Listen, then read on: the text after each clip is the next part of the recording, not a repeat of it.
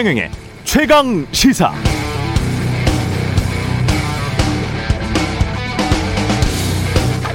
트럼프와 힐러리 클린턴이 미국 대선에 나왔을 때 말이죠. 난데없이 임기 말 오바마 대통령의 인기가 올라갔습니다. 선거를 7개월 정도 앞두고는 뉴욕타임즈에 난 오바마가 벌써 그립다. 이런 칼럼이 나올 정도였습니다. 왜?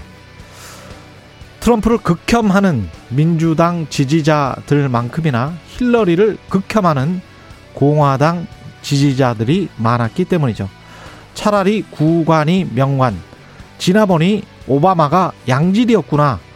임기 끝난다니 아쉽네. 이렇게 된 거죠. 중앙일보가 한국 갤럽을 인용한 최근 보도를 재인용하자면 대통령 후보들의 비호감도는 윤석열 60%, 홍준표 64%나 되고 이낙연도 66%, 이재명도 58%에 이릅니다. 반면 문재인 대통령에 대한 지지율은 40% 안팎, 임기 5년차 역대 대통령 중 최고의 지지율을 구가하고 있습니다. 임기 말 대통령이 구가하는 이 이례적인 인기. 그게 대통령에 대한 절대적 신뢰를 뜻하는 것일까요? 아니면 상대적으로 대통령 후보들이 좀 뭔가 모자란 것 같다는 유권자들의 의사 표시일까요? 그게 무엇이든 현재 대선 후보들 모두 지금 고개 치켜들고 당 안팎을 향해 서로 손가락질하고 삿대질하고 있는데요. 그럴 때는 아닌 것 같습니다. 그 손가락을 돌려서 자신에게 한번 향해 보십시오. 그게 민심이 가리키는 손가락질의 방향일 수도 있습니다.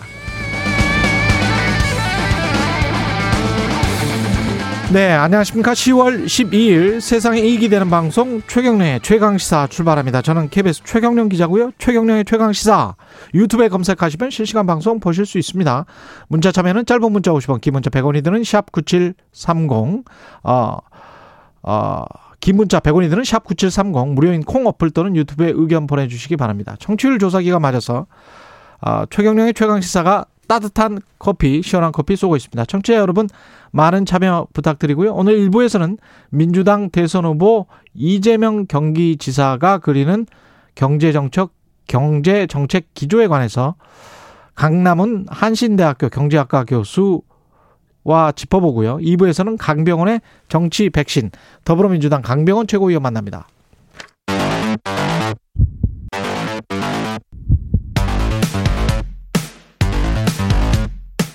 오늘 아침 가장 뜨거운 뉴스 뉴스 언박싱 네 뉴스 unboxing 시작합니다. 민동기 기자 김민아 시사평론가 나와 있습니다. 안녕하십니까? 안녕하세요. 예. 아까 그 비호감도 조사 같은 경우는 한국갤럽이 제가 유심히 봤는데 자체 조사를 하는 그 조사에 나와 있었거든요. 네. 9월 17일 조사인가요? 그때까지만 해도 나와 있었는데 최근에는 언론이 이렇게 가끔 쓰니까 아예 안 하더라고요. 최근 조사는 또 안 해. 그래서 가장 최신의 조사를 보여드리기 위해서 10월 조사를 좀 찾았는데 갤럽에서는 안 하고 있더라고요, 또. 예.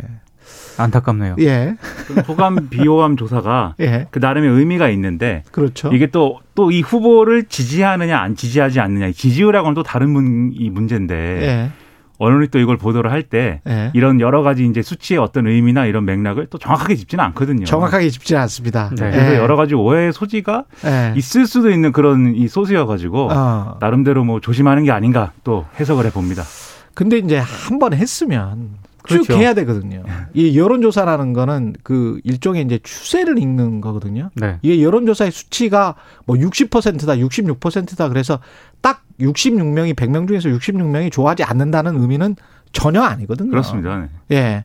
근데 한 그 우리가 자꾸 그렇게 인식을 하고 있으니까 잘못된 인식입니다. 그건. 특히 요즘 그 정치인들은 호감도보다 비호감도가 높을 경우에 예. 당선이 어렵다라는 그런 전문가들 분석도 있기 때문에 예. 계속 하는 게 좋을 것 같은데. 네. 우리 그 저 나오나 그 테스 형님에 따르더라도 비호감도는 한 30% 수준에 머물러야 돼요. 슈퍼스타가 되려면 말입니다. 슈퍼스타는 안티가 한 30% 정도만 돼야 됩니다. 네네. 예, 너무 높아. 근데 예. 이 항상 이 비호감도와 호감도가 또 위험할 수 있는 게 한번 비호감도가 높아지면 그러니까 비호감으로 좀 이 정치를 인식이 되면 그게 호감으로 돌아오는 거는 아주 어려운 일일 수 있는데 그렇죠. 호감인 정치인이 비호감이 되는 거는 상대적으로 또 쉬운 측면이 있거든요. 그렇죠. 그래서 그런 구조를 같이 볼 수 있어야 되고 그런 구조를 또 어떻게 그러면 극복할 것이냐의 정치권에 답을 내놓을 수 있는 이 교사를 근거로 해서 예. 그런 것들이 이제 이루어져야 되는데 좀 흥미 위주로 많이 가는 것 같아요. 저는 이 앞으로의 경선도 말이죠. 당내 경선만 하면서 당 밖 만 이렇게 손가락질을 하잖아요.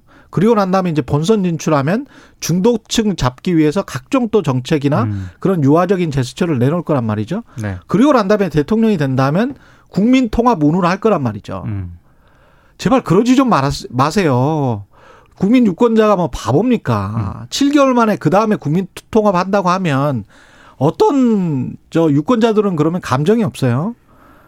누가 좋아하겠어요, 그거를. 지금부터, 지금부터 좀 화합적인 모습과 통합적인 모습을 보여줬으면 좋겠어요. 그리고 그때 음. 그때마다 시점만 뭐 바꿔가면서 어떨 때는 중도층 흡수해야지 대통령 선거에서 이긴다.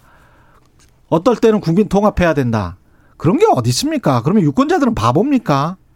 그리고 말을 했으면 지켜야 되겠죠. 예. 국민 통합을 한다고 했으면 정말로 국민 통합을 해야 되는 거고. 그렇죠. 그리고 예. 중도층을 예. 잡는 어떤 정책을 내놨으면 그걸 관철해 가지고 중도층의 지지를 또 얻어야 되는 건데 예. 그때뿐인 그런 이 역대 사례도 많이 있거든요. 그리고 그때마다 부추기는 언론이 있어요, 꼭. 그렇습니다. 그때는 네. 뭐 모든 강성 지지자들이 뭐 하면 다 될 것처럼 이야기를 하고 네. 어떨 때는 중도층이 제일 중요하고 지금 잠깐 생각해 보세요. 사실 재보궐 선거 때만 해도 다 중도층 이야기 했었잖아요. 그리고 나서 지금 누가 중도층 이야기를 합니까? 그래서 KBS가 잘해야 됩니다. 예. 시작부터 화가 많이 나셨어요 오늘. 아니 그런 식으로 어떤 시류에 따라서 많이 부추기고 사람들 유권자들을 바보로 만들지 말라는 이야기죠. 결국은 누군가가 대통령이 되면 결국은 국민 통합을 해야 되는데 이런 식으로 계속 언론이나 여론몰이를 해가는 게 이게 바람직한 건가 스스로에게 한번 물어보자는 이야기입니다. 예. 김만배 씨에 대한 검찰 조사가 계속 진행됐고 열 몇 시간 했다고 하죠. 14시간 만에 어, 검찰 조사를 마치고 귀가했습니다. 오늘 새벽 0시 30분께 검찰 청사를 떠났는데요. 기자들이 나올 때 몇 가지를 물었거든요. 이를테면 그 천화동인 실소유주 1호 실소유주가 누구냐? 자신의 개인 법인이다. 이렇게 답을 했고요. 정영학 회계사가 검찰에 제출한 녹취록 있지 않습니까? 이 녹취록에 대해서 물으니까 김만배 씨가 2019년부터 녹취하고 있다는 거 알고 있었다. 그리고 정영학 회계사 같은 경우에는 과거 대장동 개발 옛 사업자가 구속되는 일에 적극적으로 관여한 사람이기 때문에 언젠가 이런 일이 있을 것이라 생각해서 진실된 대화를 나눈 적이 없다. 이렇게 주장을 했습니다. 그러면서 녹취되는 걸 알면서도 그럼 녹취된 걸 알면서도 네, 알, 그걸 알고 있었기 때문에 어. 자기는 진실한 대화를 나누지 않았다. 이런 취지로 얘기를 했고요. 거기서 했던 것들은 뭔가 다 연막을 친 이야기들이다. 그렇습니다. 뭐 과장도 하고 일부러 뭐 그렇게 했다는 얘기입니다. 그러면서 김만배 씨가 이런 얘기를 했습니다. 이 녹취가 민사나 뭐 그 정도로 사용될 줄 알았지 이렇게 정치적 형사적으로 확대될 줄은 몰랐다. 이렇게도 얘기를 했고요. 그리고 화천대유에서 대여한 473억 있지 않습니까? 뭐 현금으로 찾았다 이런 얘기까지 나오고 있는데 이 부분과 관련해서는 초기 운영비로 운영 과정에서 빌린 돈을 갚는 데 사용을 했고 회사 경비 영수증으로 끊을 수 없는 부분이 있어서 뭐 현금을 통해서 뭐 그렇게 사, 용을 했다 이런 취지로 얘기를 했습니다. 그러면서 불법적으로 사용된 적은 없다. 이렇게 다시 한번 강조를 했습니다.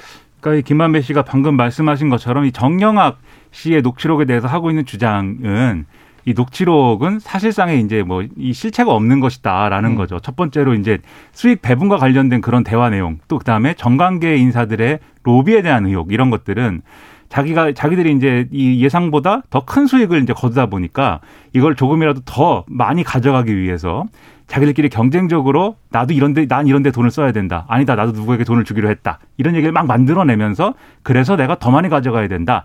이 얘기를 하고 경쟁한 것이다. 이 맥락이 하나가 있고 그 두 번째로 지금 말씀하신 것처럼 녹취를 하고 있다는 걸 알았기 때문에 내가 거짓말을 했다. 이런 얘기를 하고 있는데 근데 이 첫 번째 주장 그러니까 경쟁적으로 이 상황들을 부풀린 측면이 있다라는 것은 제가 볼 때는 뭐 그럴 수도 있는 어떤 내용입니다. 이게 허위가 그래서 이 부분에서는 섞였을 수도 있다고 생각이 되는데 그두 번째 내용 녹취를 하고 있기 때문에 내가 일부러 거짓말을 했다. 음. 이거 좀 상식적으로는 납득하기가 어렵죠. 왜냐하면 녹취를 하고 있는 걸 알았으면 녹취를 하지 말라고 하든지 아니면 녹취를 하고 있으니까 내가 법적으로 문제가 될 수 있는 발언은 자제해야겠다. 뭐 이렇게 하는 게 자연스러울 것 같은데 예. 녹취를 하고 있으니까 오히려 내가 나중에 문제가 될 수 있는 발언을 더 많이 해야겠다. 이렇게 생각했다는 것은 사실 좀 이상하죠. 보통 상식적으로 녹취하는 예. 걸 나중에 알게 되면은 예. 제지를 한다던가 아니면 어.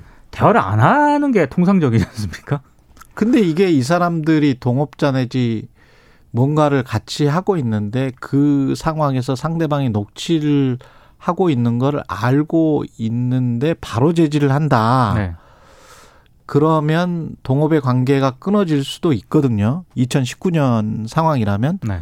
아니 저는 사실은 녹취를 많이 해봤기 때문에. 네. 근데 그건 기자는 또 녹취를 취재의 목적이고. 그래서 여러 가지 뭐 뭐랄까요 주변의 이야기랄지 음. 뜬금없는 이야기를 하는 경우가 있기는 있어요. 음. 일부러 네. 그 사람을 떠보기 위해서. 그런데 그게 어떤 의미였는지는 사실은 녹취록을 전부 다 보지 않고 그렇죠. 일부만 보고는 지금 판단할 수가 없죠. 그리고 김만배 씨 예. 같은 경우에는 지금 정영학 회계사가 검찰에 제출한 녹취로 음. 그게 편집이 됐다라고 주장을 하고 있는 상황이거든요. 예. 그래서 풀 녹취록을 지금 봐야 된다 이렇게 얘기도 그러니까 하고 전체 녹취록을 봐야 돼요 네. 사실 정영학 씨가 예. 본인이 얘기한 나도 누구에게 돈 줘야 된다 이런 부분들이 있는데 예. 그런 부분들은 또 뺐다 그리고 예. 일어난 사건의 시점이 예를 들면 뭐 유동규 씨가 뭐 이렇게 뭐 뺨을 때리고 뭐 이런 내용 있지 않습니까? 그런 내용의 시점도 이제 다르다라고 하는 보도도 있고 그렇죠. 네. 근데 이런 것들이 얘기를 하고 있는데 핵심은 근데 왜 이런 얘기를 하느냐에 대해서 첫 번째로 김만배 씨 진술이 지금 얘기하신 대로 진실일 수도 있어요. 정말로 이제 녹취하는 걸 알고 이제 뭐 허풍을 쳤다거나 이게 편집이 됐을 수도 있고요. 그리고 그렇습니다. 검찰에 제출한 정영학의 녹취록이 정말 디지털 포렌식을 거쳐서 편집이 됐는지 안 됐는지 그거를 또 검증을 해야죠. 확인을 해봐야 그게 되나요? 첫 번째 예. 사실일 수 있고 두 번째 그게 아니라면 지금 검찰 수사에서 검찰이 지금 갖고 있는 거의 유일한 물증이 녹취록이에요. 지금 상황에서 이 녹취록하고 정미영 변호사가 제출했다고 하는 자술서하고 이런 것들의 신빙성을 무너뜨리면 다음 거는 사실 이 검찰이 지금 그렇죠, 그렇죠. 네. 갖고 있는 게 마땅치가 않기 때문에 지금 남욱 변호사 사무실에서 나왔다는 수표 그것밖에 없거든요. 그래가지고 이 부분에 있어서 일단은 첫 번째 공략을 하고 있는 거 아니냐 이 녹취록의 신빙성을 떨어뜨리는 것을 이렇게 볼 수가 있겠고 그러면 이게 추가로 좀 이 돈의 흐름을 확인하기 위해서 진전돼야 될 부분은 남욱 변호사를 데려오는 것인데 미국에 있는 예. 그것이 잘 될 것인가를 지금 장담할 수 없어가지고 어, 여러모로 이제 힘든 상황들이 있을 것 같습니다. 그리고 김만배 씨 변호인이 예. 어, 흔히 말하는 굉장히 잘 나가는 그런 그렇죠. 어, 검사장 출신들이 많이 들어가 있습니다. 그래서 예. 뭐 법적 전략이라든가 이런 걸 아마 굉장히, 굉장히 잘, 잘, 짜고 있을 거예요. 세우고 있는 것 같아요. 네. 예. 민주당 경선 끝났는데 지도부는 이미 확정이 됐다. 더 이상 왈과 하, 하 왈과알부하지 말아라 이런 지금 톤인 거죠. 그러니까 이낙연 전 대표 쪽에서는 결선 투표 실시를 공식적으로 요구를 했습니다. 예. 그리고 어제 그 홍영표 의원 같은 경우에는 국회 기자회견에서 이 당헌 당규 같은 경우에 제대로 적용하면 이재명 후보 득표율은 과반에 미달한 것이기 때문에 특별 당규 59조를 사퇴 시점을 기준으로 적용해야 한다라고 거듭 주장을 했습니다. 그러니까 후보 사퇴 전에 이뤄진 투표 같은 경우에는 총 유효 투표수에 포함돼야 한다. 이렇게 이제 계속 주장을 했는데요. 하지만 방금 말씀하신 것처럼 송영길 대표 같은 경우는 이재명 후보가 20대 민주당 대선 후보로 확정이 발표가 됐고 그리고 지금 당원 당규 같은 경우에는 이해찬 대표 시절에 만들어서 지난해 8월 이낙연 후보를 당대표로 선출하던 전당대회 때 전 당원 투표로 통과가 됐다. 이런 점을 강조를 했습니다. 그러니까 어. 지금 번복하기가 사실상 어렵다. 아마 이런 점을 당 지도부가 강조를 한 것으로 보이고요. 실제로 민주당 같은 경우에는 2002년 경선 때 중도 사퇴한 뭐 김근태, 이인재, 하나갑, 유정근 후보 있지 않습니까? 예. 어, 이 표를 모두 무효 처리한 그런 적이 있고요. 그리고 2007년 경선 때 중도 사퇴한 유시민 후보의 표도 전부 무효 처리를 한 적이 있습니다. 생각해 보면 이낙연 후보는 당 대표였잖아요. 그렇습니다. 그때 전당대회에서 당 대표로 선출이 됐었죠. 그 당원 당규에 따라서 당 대표로 선출이 됐습니다. 그러면 이 당원 당규를 처음부터 알고 있, 었고 본인도 묵인 뭐 승인해 있는 상태에서 경선에 들어간 거잖아요. 그 당 대표인 상황을 일정 기간 이제 거치고 있었기 때문에 예. 당원 당규의 내용에 대해서는 이제 알고 있었다고 봐야죠. 네.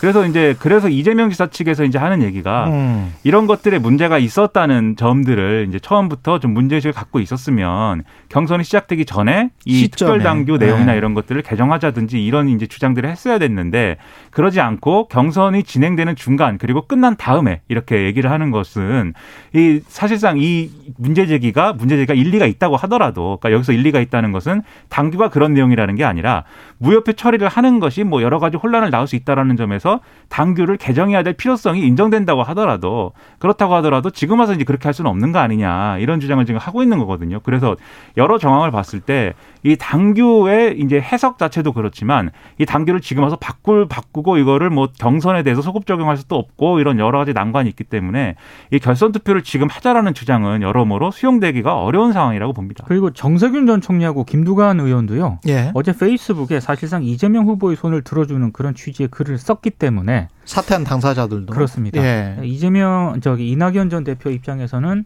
아마 지금 굉장히 고심이 많을 걸로 생각이 되고 있습니다. 예. 국민의힘 같은 경우 4강 토론이 어제 있었습니다. 광주 KBS에서 열렸고요. 예. 어, 제도 무속 논란이 좀 제기가 됐거든요. 유승민 전 의원이 지속적으로 제기를 했습니다. 그러니까 흔히 말하는 정법 강의를 하는 천공 스승이라는 인물이 손바닥 에너지로 암을 낫게 했다. 김일성 삼부자가 통일을 이루고 노벨상을 받게 될 것이다. 이런 황당 발언을 했는데 윤 전 총장에게 이거 어떻게 알았느냐, 누가 소개해 줬느냐 이렇게 질문을 했거든요.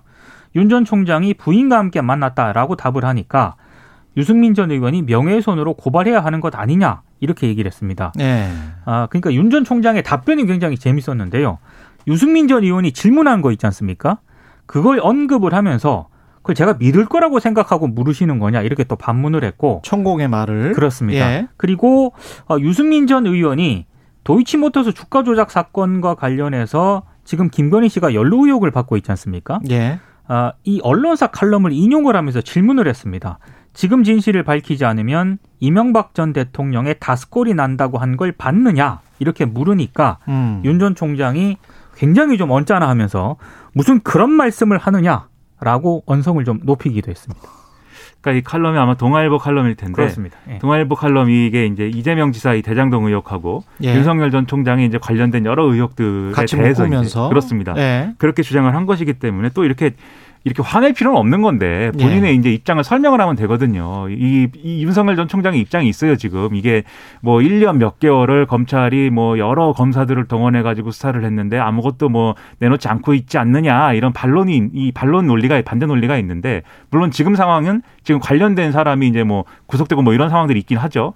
아무튼 그런 주장을 찬찬히 하면 되는 건데 이런 식으로 어, 이렇게 격앙된다거나 이런 것들은 이 오히려 이 보는 사람 입장에서는 저게 부적절하다. 이렇게 생각할 수 있는 그런 내용들이고 그리고 이 무속인 관련해서도 어, 좀 이 답을 좀 진지하게 해줘야 됩니다. 이게 그렇죠. 왜, 왜 네. 관심을 가지게 되었는지와 이게 관심을 그냥 가졌다는 것에 대해서는 재미로 관심 가졌을 수는 있어요. 근데 실제로 만났다는 거지 않습니까? 우리가 무슨 유튜브 보면서 재밌다고 해서 그 사람을 꼭 만나야겠다라고 마음을 먹지는 않잖아요. 몇 번 만났는지도 지금 잘 모르겠어요. 그렇죠. 그렇습니다 예. 그리고 그 사람은 뭐 인터뷰에서는 막 자기가 멘토라고 하고 이러는데 뭐 최근엔 또 아니라고 했지만 이런 건 진지하게 해명해 줘야 될 문제인데 또 진지하게 해명해야 될 문제, 차분하게 해명해야 될 문제 이런 것들이 지금 이 윤석열 후보의 어떤 이 전략 안에서는 제대로 좀 구분이 안 되는 상황이 이어지고 있습니다. 예, 여기까지 하겠습니다. 뉴스 unboxing 민동기 기자 김민아 평론가였습니다. 고맙습니다. 고맙습니다. 고맙습니다. KBS 1라디오 최경영의 최강 시사 듣고 계신 지금 시각은 7시 39분입니다. 오늘 하루 이슈의 중심. 당신의 아침을 책임지는 직격 인터뷰. 여러분은 지금 KBS 1라디오 최경영의 최강 시사와 함께하고 계십니다. 네, 이재명 경기도지사 대선 후보 선출 직후에 국가 주도의 강력한 경제 부흥을 이루겠다 이런 의지를 피력했고요. 그러면서 프랭클린 루즈벨트 전 미국 대통령을 롤 모델로 제시하기도 했습니다. 이재명표 기본소득의 설계자로 평가받는 분인데요. 강남은 한신대학교 교수 연결돼 있습니다. 안녕하세요. 예, 안녕하세요. 예, 교수님 오랜만에 뵙겠습니다. 예. 예, 예, 반갑습니다. 예, 반갑습니다. 그 지금도 캠프에서 계속 활동하고 계시죠?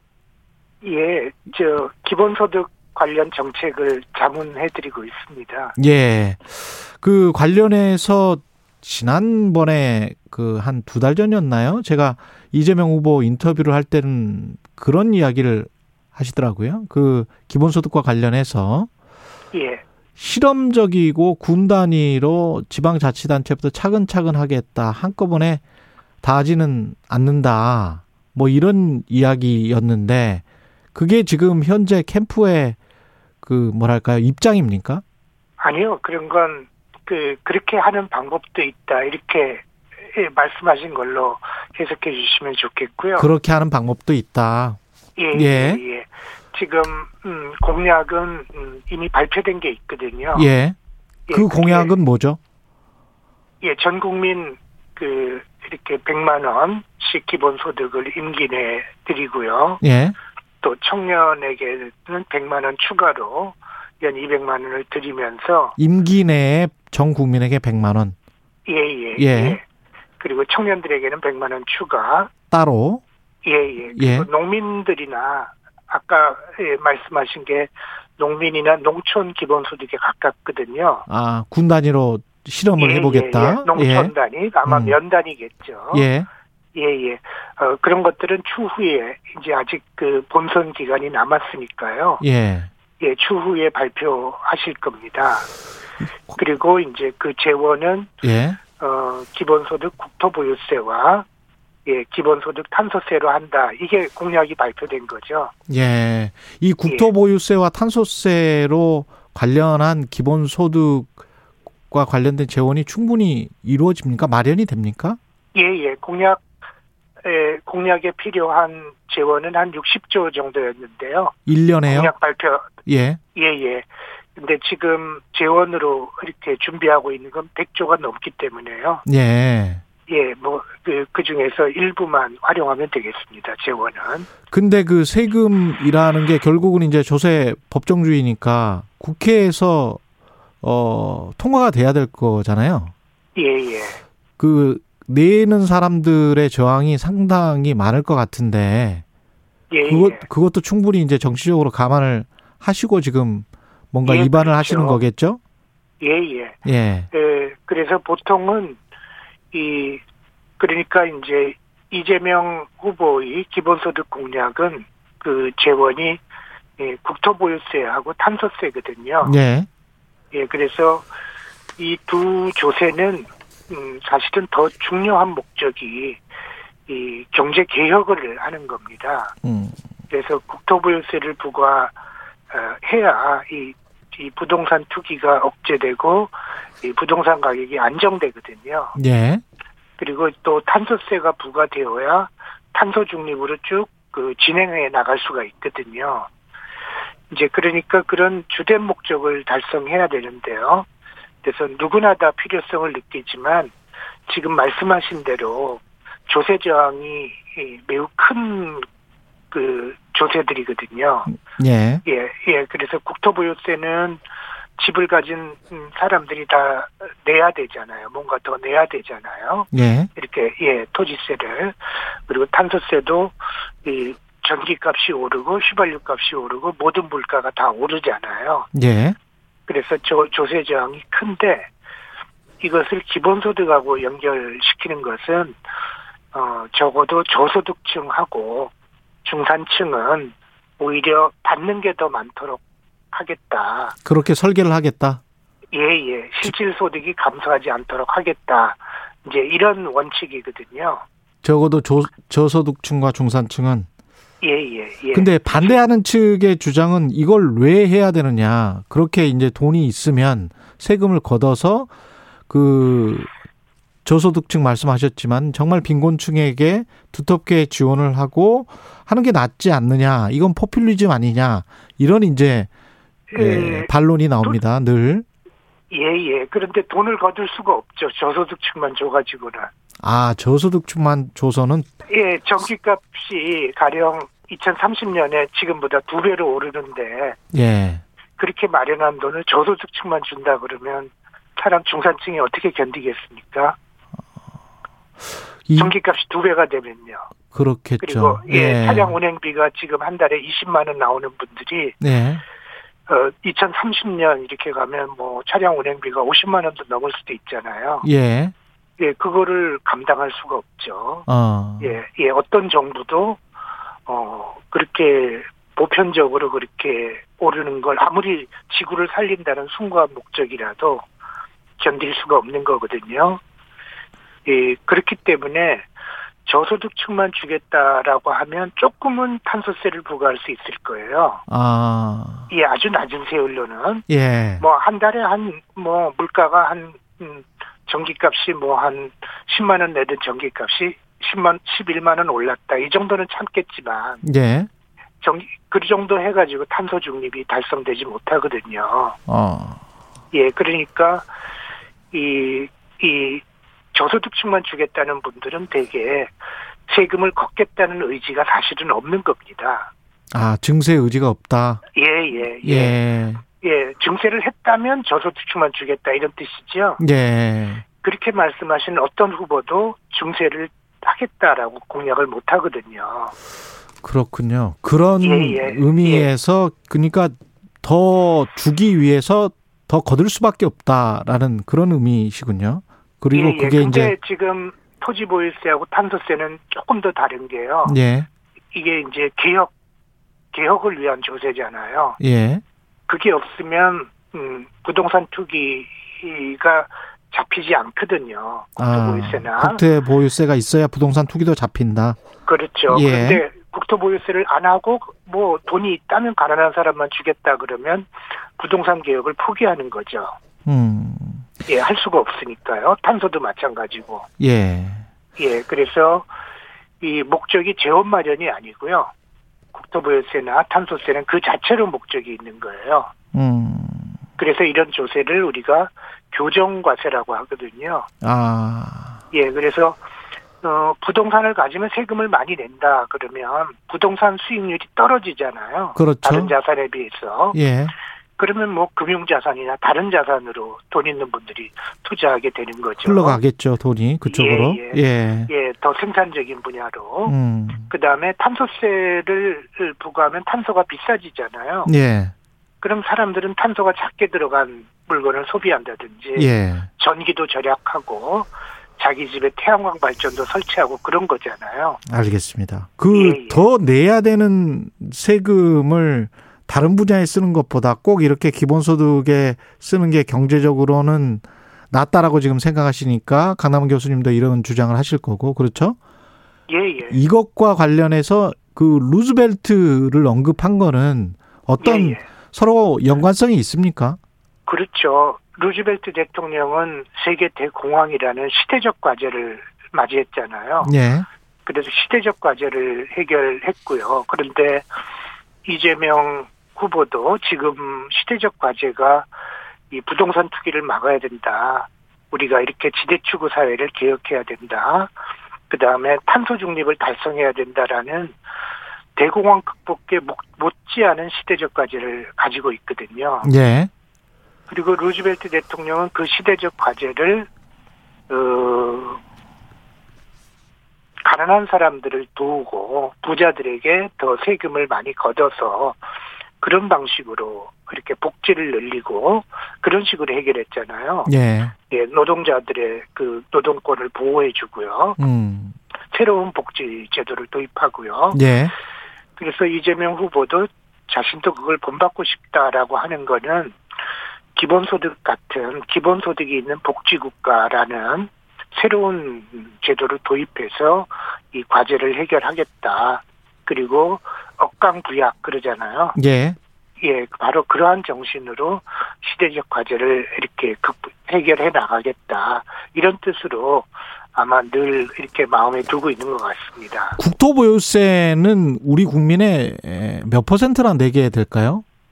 음, 토지를 모든 집을 가지고 토지를 가진 모든 분들은 다 그 국토보유세를 다 내게 되고요. 예, 지금보다 그러면 세금 부과가 훨씬 더 많이 되는 겁니까? 어느 정도 되는 걸로 예상을 음, 하세요? 전체적으로 한 30조 원 정도를 예상하는데요. 예. 뭐 그거는 나중에는 이제 국회와 이제 그 논의를 해야 되겠지만 예. 그 정도를 예상하고 있습니다. 이제 그렇게 아. 되면 그걸 기본소득으로 나누면 전체 가계의 한 80% 내지 90%는 이렇게 국토부에서 내는 것보다는 어, 그걸로부터 기본소득을 받는 금액이 많아지도록 그렇게 설계를 준비하고 있습니다. 그러면 지금 이제 국토보유세와 탄소세, 탄소세 같은 경우도 이제 기업들에게 많이 부과가 될 거란 말이죠. 그리고 사실은 그, 그 토지도 기업들이 많이 가지고 있지 않습니까? 예, 예, 예. 예. 소수의 부자들뿐만이 아니고 기업들이 굉장히 많이 가지고 있는데 이게 경제적으로 어떤 반작용, 부작용이 일어날 가능성 이런 것들도 좀 염두에 두고 계십니까? 혹시 소비가 음. 더 그쪽 분야에서 더 안 된다거나 뭔가 임금에 음. 뭔가 부담을 더 지워버린다거나 기업들이 그러니까 깎는다거나 뭐 음. 이런 가능성에 관해서는 염두에 안 두시나요? 그 국토부유세하고 탄소세는 이렇게 작용하는 음, 방식이 매우 다른데요. 예. 효과가 예. 예, 국토부유세는 토지가 공급이 고정되어 있거든요. 예.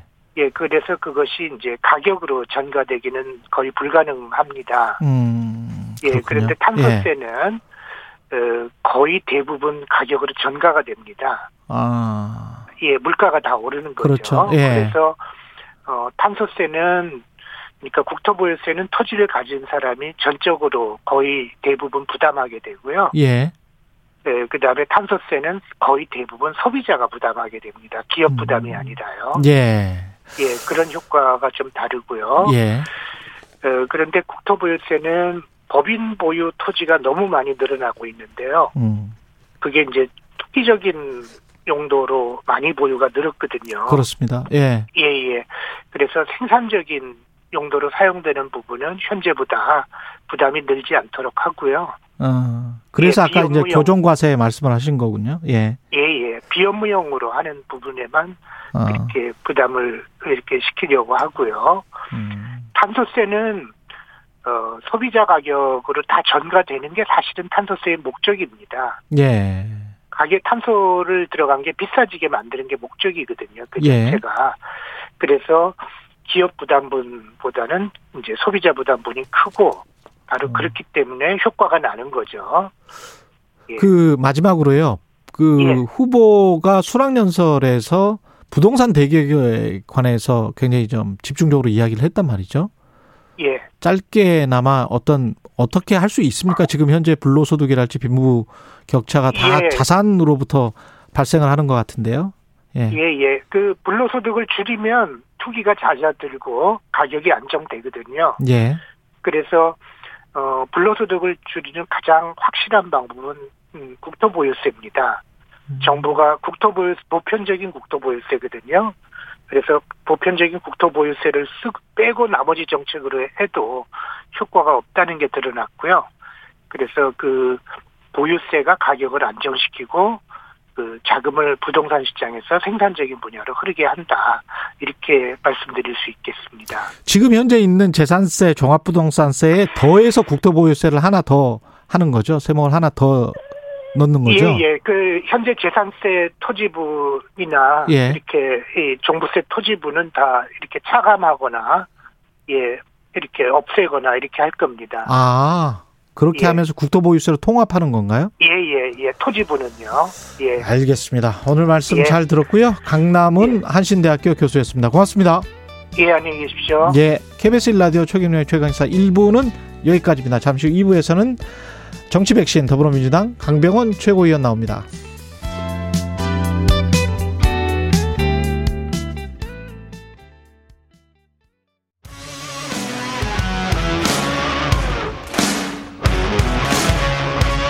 오늘 하루 이슈의 중심 최경영의 최강 시사.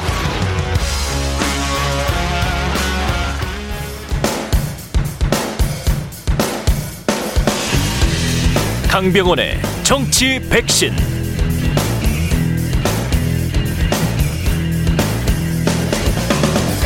네, 정치에도 백신이 필요합니다. 나쁜 정치, 막말 정치, 공학 정치 거부하는 강병원의 정치 백신. 더불어민주당 강병원 최고위원 나오셨습니다. 안녕하십니까? 안녕하세요. 예. 강병원입니다. 예. 저희도 거부를 하고 싶은데 나쁜 정치, 막말 정치, 공학 정치. 또 사람들 관심사가 누가 돼? 뭐 이 누가 나빠? 뭐 이거에 또 관심이 많기는 하더라고요. 네. 예. 보면 이렇게 그 좋은 정책도요. 예. 좋은 말로 표현하면 관심도가 떨어지고요. 예, 좀 그렇죠. 막말 좀 섞으면은 예. 관심도 높아지고 그러더라고요. 뭐 있나? 뭐 이러면서. 일단 그 민주당 이야기부터 해야 될 것 같은데요.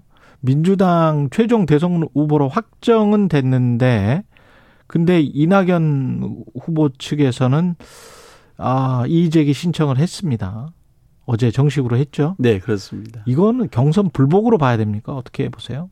저는 경선 불복으로까지 보면은 음. 그 이낙연 후보에 대해서 좀 우리가 좀 약간 모욕한다고 생각을 하고요. 예. 충분히 그 이의 제기 신청을 했는데 이거는 그 경선 중에도 좀 예, 있었던 내용입니다. 그렇죠. 예, 그렇기 때문에 어, 그분들이 이 신청을 했습니다만 어, 당이 이거는 정치적 리더십을 발휘해서 풀어야 될 문제고요. 저는 이 당의 역할이 있음과 동시에 이재명 후보와 이낙연 지사 간에 이 두 큰 정치인들 간에 또 역할이 있어서 어쨌든 우리 당의 지지자들이 원팀이 되게 하는 것이 가장 중요한 선거 승리로 하는 기본 전제 아니겠습니까? 그렇죠. 저는 그런 의미에서 당의 당이 정치적 리더십으로 이 문제를 풀고 또 이재명 후보와 이낙연 지사가 또 큰 정치인으로서 역할을 해 주시는 것이 꼭 필요하다 생각합니다. 그런 의미에서 언론 보도에서는 뭐 송영길 당대표가 이낙연 후보 측의 이의 제기를 일축했다. 일축이라는 이 단어를 썼긴 했는데 안에서는 뭔가 다른 이야기들, 뭔가 그 타협적이고 서로 간에 이해하는 이야기들 이런 것들이 좀 오갔을 것 같거든요. 어, 일단은 그 저희가 뭐 경선 과정을 쭉 겪어오지 않았습니까? 예. 쭉 진행하는 과정에서 어쨌든 50.29%로 우리 당의 대선 후보가 결정이 된 것입니다. 음. 그렇기 때문에 그것에 따른 어, 이재명 후보 측의 공식적인 일정은 진행될 수밖에 없고 당도 거기에 따라서 일정을 안 할 수 없는 거 아닙니까? 예. 이의 제기가 있다 하더라도 저는 그렇기 때문에 그 부분에 대해서 어, 뭐 공식적으로 뭐 현충원을 간다든지 지도부와 만다든지 이런 일정은 가는 겁니다. 어. 하지만 그 40% 가까운 득표율로 어, 낙선한 어, 낙선한 후보 측에서 이의 제기가 있기 때문에 그렇죠. 그분들의 얘기도 귀담아 들어주고 충분히 그분들의 얘기가 당의 이 공식적인 기구에서 진지하게 검토되고 논의될 네. 수 있는 그런 과정은 필요한 거 아닌가라고 생각이 들고요. 이 특히 이제 그 이 무효표에 대한 당원 당규에 대한 이의 제기는 이번 이 경선이 모두 끝난 다음에 처음 있었던 것이 아니라 예. 그 정세균 후보가 사퇴했을 때부터 당에 공식적으로 제기가 됐던 문제거든요. 그렇죠. 그런데 좀 저희 지도부가 그 문제를 그때 좀 더 진지하게 하고 명확한 유권 해석을 내리고 마무리를 했었어야 되는데 음. 이게 좀 제도적으로 불비하다는 건 인정하면서도 논의를 깔끔하게 마무리 못했던 그런 좀 책임도 있는 것 같습니다. 예, 경선 결과 이렇게 나와버려서 실제로는 50.29 나왔었는데 이걸 유효 투표로 확정을 하면 그러니까 정세균, 김두관 후보에 대한 지지 를 유효 투표로 확정을 하면 49.32% 이어서 경, 결선 투표를 해야 되는 걸로 지금 되잖아요. 네, 그렇습니다. 근데 아. 이제 그 전에 보면은 이것에 대해서 어쨌든 선관위는 명확하게 유권 해석을 했지 않습니까? 예. 그 무효표는 어, 아, 사퇴 후보의 무효표는 처리하지 않는다라고 그렇죠. 이미 해놨기 때문에 예. 하지만 그것에 대해서 이의제기가 있었거든요. 예. 그때 우리 당이 좀 더좀 좀 책임 있게 이 문제를 음. 명쾌하게 해놨었으면은 이런 일이 없었을 텐데 예. 좀 아쉬움이 있는 거 아니겠습니까? 하지만 그렇다 할지라도 그 당시 선관위는 명확히 해석을 했습니다. 예. 저는 그렇기 때문에 이 과정이 그 이 신청에 대해서 다시 한번 좀 지도부가 음. 그분들의 얘기를 들어주는 그리고 그것에 대해 서 어떤 식으로든 정치로 책임을 져주는 그런 행위는 필요하지 않겠나라고 생각합니다. 그럼 아직 덜 들어줬다. 그리고 이재명 후보와 이낙연 후보 간에 뭔가 정치적으로 어, 큰 어떤 합의 이런 것들이 더 필요하다 이런 말씀이신가요? 아, 합의라고까지 합의, 건 없는 거죠. 합의라 어쨌든 갈등 해소를 위한 예. 노력이 필요한 거 아니겠습니까? 그렇죠.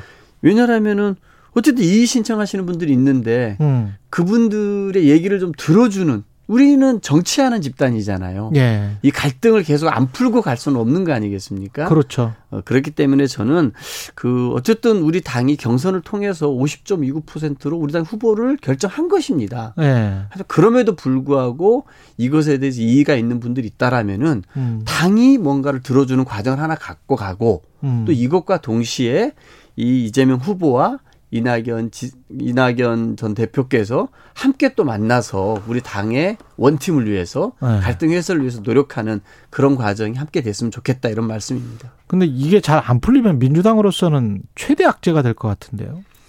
그렇기 때문에 무조건 풀어내고 노력을 해야죠. 저는 네. 이재명 후보 께서도 이런 과정을 위해서 큰 역할을 하실 거라고 보고요. 이낙연 전 대표께서도 어, 이 부분에 관해서 저는 큰 정치인 아니십니까? 음. 뭐 역할을 저는 충분히 해 주실 거라고 봅니다. 근데 3차 선거인단 그 표심과 관련해서는 이게 너무 해석이 분분해서 그 기존의 여론조사랄지 이런 것과 너무 크게 차이가 벌어지잖아요. 네. 이낙연 62, 이재명 28. 이게 뭘까요? 진짜 정말 이거를 제대로 해석해낼 수 있다라면은 예.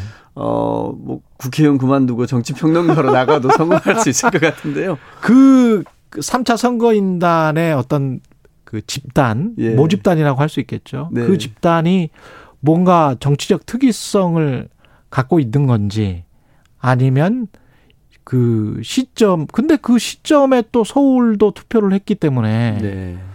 이거 해석을 못 하겠더라고요. 어떻게 예. 해야 되는지. 아, 저는 정말 이렇게 그, 이 선거 결과, 투표 결과 발표를 보고 깜짝 놀랐습니다. 예. 와, 이거 정말 어떻게 해석해야 될지 모르겠고, 이게 도대체 어떤 민심을 전하고 싶어서, 어. 우리 당에 어떤 메시지를 주시고 싶어서 이런 결과가 나왔을까. 정말 좀 풀기 어렵고 좀 머리가 지끈지끈한 뭐 고차방정식을 하나 던져주신 것 같은데요. 어, 어쨌든 뭐 저희 당한테 이 지금의 어쨌든 대장동 문제에 대해서 예. 보다 철저하게 방심하지 말고 음. 대응하라는 어 그런 뜻이 아니겠느냐 저는 그렇게 생각을 했습니다. 왜냐하면은 음. 그 3차 선거인단에 참여하신 분들은 어쨌든 우리 민주당에 대한 애정이 있는 그렇겠죠. 일반 국민이나 이런 분들이 들어오신 거지 않습니까? 그렇겠죠. 그 분들이 예. 지금까지의 1차, 2차 선거인당 결과와는 다른 음. 정반대의 결과를 저희한테 던져주신 거잖아요. 저는 그런 의미에서 어, 이것의 결과를 분석할 때 뭐 역선택이 있었다 이런 말은 저는 맞지 않는 말 같고요. 예. 오히려 좀 우리 당의 애정이 많으신 분들이 우리 당이 어떻게 이 난국을 풀어나가야 된다라는 음. 해답을 주신 것이 아닌가라고 생각이 듭니다. 저는 음. 그런 의미에서 어, 당이 이 문제에 대해서 여러 가지 해법을 고민하겠습니다만 송영길 대표 같은 경우도 어제 이재명 후보에게 지사직을 이 빨리 물러나는 게 좋겠다. 음. 계속 지사직을 유지해서 국감에서 이 대장중 문제로 국힘과 싸우는 모습보다는 예. 오히려 지사직을 사퇴하고 오히려 좀 이제 대통령 후보로서 우리 음. 당의 후보로서 등록을 하, 정식 후보로 등록하고 국가 비전에 문제 미래 문제를 보여주는 게 좋지 않겠냐 예. 이런 대응 방안 하나 예. 또 하나는 당의 이제 TF를 구성해 가지고 본격적으로 한번 이것에 대해서 우리 국민들에게 알릴 건 알리고 왜곡돼서 음. 전단돼 있는 것들을 정말 그 우리 제대로도 알리고 국힘과의 어떤 전선 부분에서 명확히 해주자, 예. 당이 나서주자 음. 이런 얘기를 한 거 아니겠습니까? 어. 저는 뭐 이런 방법과 더불어서 또 찾을 수 있는 방법들이 있다라는 방법을 찾아서 이 문제에 대해서 저희가 제대로 대응해야 하고 예. 국민의 민심을 이끌어야 된다. 이런 사인으로 받아들였습니다. 근데 이 대장동 의혹의 본질은 뭐라고 생각하시는지 그것도 궁금합니다. 국민의힘 쪽에서는 이거 이재명 게이트다. 그다음 민주당 쪽에서는 국민의힘 게이트다. 이렇게 이야기를 하고 있잖아요. 저는 뭐 곽상도 의원 아들 50억 퇴직금으로 저는 모든 것이 다 말해진다고 생각합니다. 예. 그리고 거기에 그 많은 그 법조 출신 고위직들이 다 연관돼 있었지 않습니까? 음. 지금까지의 그런 개발들은 다 민간 개발이었다라는 것은 다 아실지 않겠습니까? 네. 민간 개발이었고 그들이 천문학적인 개발 이익들을 본인들끼리 다 먹었던 거 아니겠어요? 근데 그런 부분들에 관해서 이재명 당시 성남시장은 본인이 할 수 있는 최대한의 노력을 했던 거 아니겠어요? 음. 공영 개발을 해보려고 했는데 당시 국힘 쪽의 반대로 공영 개발이 좌절됐고 예. 그러다 보니까 민관 합작으로 하는 수밖에 없는 나름대로의 탈출구를 차단했던 거 아니겠습니까? 음. 저는 그런 부분들을 어 정확히 우리가 인식하고 있다라고 하면은 이 건이 어 과거에 이런 개발 사업을 통해서 민간이 다 이익을 가져갔던 것을 최대한 그 공공부로 환수하려고 했던 노력 은 인정해야 될 것 같고요. 그 과정에 결국은 민간 쪽에서의 어쨌든 이 수천억의 이익들이 배분되는 과정에서 잡음이 나와서 자기들끼리 싸우고 있는 거 아닙니까?